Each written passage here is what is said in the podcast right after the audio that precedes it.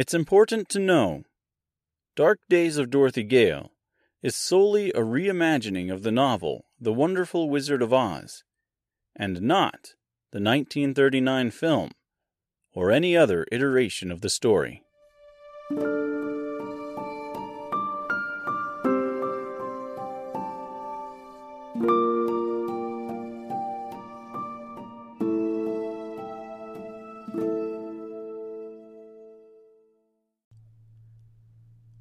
Dark Days of Dorothy Gale Aftermath for episodes 12 and 12 2 The Queen of the Field Mice. Before we begin our discussion of this week's chapter, a brief update. There are five chapters of Dark Days of Dorothy Gale coming up that have no wonderful Wizard of Oz equivalent, or are slightly out of order when compared to Baum's classic. So it will be a couple of weeks before we return to the wonderful version of the story. This Aftermath episode is dropping on April 23rd, 2021, and there will be no Wizard of Oz episodes until May 12th. If you're saying right now, Tyler, we thought you were going to be dropping new Wizard of Oz episodes as regularly as possible. WTF, mate? Then my response is Believe me, this is as regularly as possible. If I stuck with one Dark Days chapter a week, the next Wizard of Oz chapter wouldn't have a Dark Days equivalent until somewhere around June 2nd, if my understanding of calendars is correct, which, of course, it may or may not be. Anyway, I apologize for any listening inconvenience. Let's get on with this episode, shall we? This week's episodes were a showcase of kindness and love. They were a showcase of empathy and compassion. They are also among the most comparable with each other. Comparable. Comparable. You know what? I'm going to stick with comparable. I don't know if that's the proper pronunciation, but we're going to go with comparable, everyone, okay? Even if it makes me come off as even more of a doofus than usual. Good. Glad we've come to an understanding. Anyway, I love the Queen of the Field Mice. In Dark Days, she is one of the few genuinely nice characters. For the most part, the characters that I have created, or I guess recreated, are not really likable. Sure, we have Mr. Scarecrow and maybe a munchkin here and there, or some other seemingly minor one off character. But overall, the majority are those with ulterior motives, or at the very least, questionable motivations. Before we go any further, maybe a little insight into the original writing process of this story is in order. When I started this as a truly serious project, when I sat down to legitimately accomplish this goal, I had very clear intentions. As you know by now, I wanted to remain faithful to the wonderful Wizard of Oz, at least to an extent. So, when I began, I would read a chapter of The Wonderful Wizard of Oz, and then I would open my laptop and get to work on recreating it. That's part of the reason why some of these early chapters adhere more closely to the source material than maybe some of the later chapters. The Queen of the Field Mice is one of those chapters. It is largely the same. Now, before you say, What are you talking about? This is totally different. There's no lion, there's no woodman, there's no wildcat or rescue of the queen. Then again, I'm just going to say, Relax, take it easy. Let's break this down, shall we? To its core. Yes, you would be correct in saying it's different.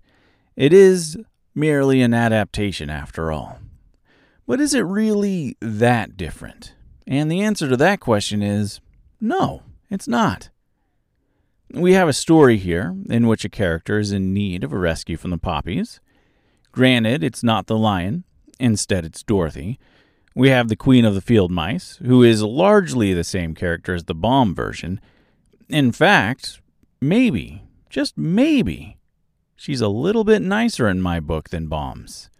I like to think that Baum's queen would have helped even if the woodman hadn't saved her. If she had survived the wildcat, that is. Or if she was just out and about and noticed someone in need. But that isn't really the case, is it?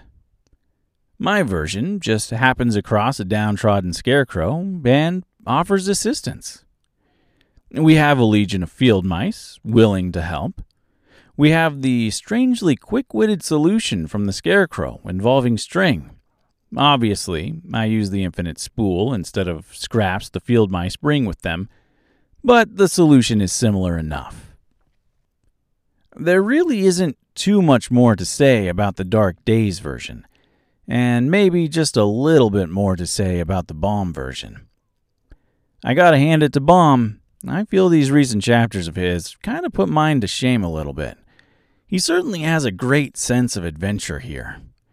So far, we've seen Kalidahs dashed to pieces.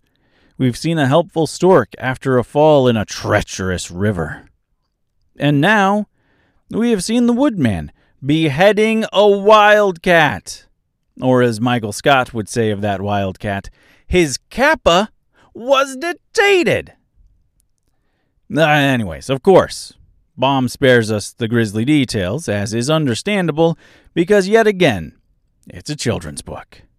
Still, his world is dangerous. Just so we're clear, Dark Days is a slow burn.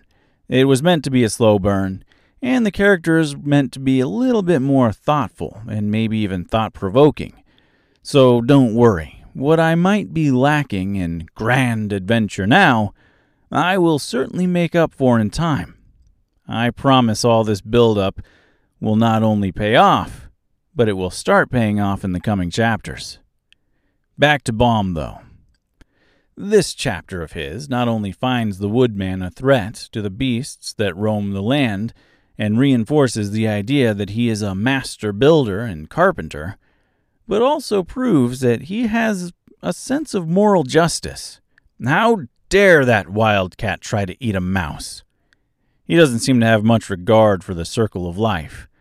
But maybe that's what makes him so special, and a little bit more complex than we originally thought.